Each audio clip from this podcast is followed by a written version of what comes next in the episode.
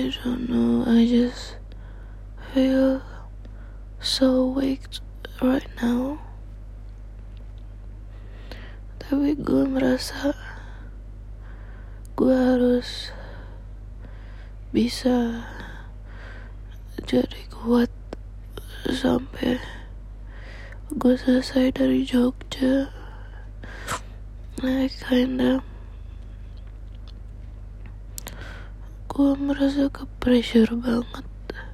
Fakta bahwa ke Jogja untuk ujian menghabiskan uang satu juta lebih, dan itu membuat gue harus belajar dan harus bisa. Tapi sekarang gue lagi sakit, gue bahkan gak bisa ngomong normal.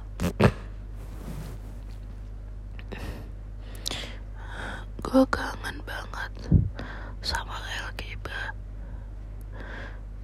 I just gue cuma pengen peluk dia, tapi dia udah gak muncul dari hari Minggu. Wah, nggak tahu kenapa lama banget. Gua habis tidur sebentar, tapi malah kebablasan dua jam. Terus gua mimpi hal yang sangat menyedihkan, dan itu rasanya nyata banget. Sampai gue relief saat gue bangun.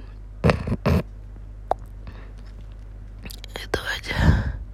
I hope bulan depan akan menjadi momentum bahwa gue pengen kuliah di Depok aja, please.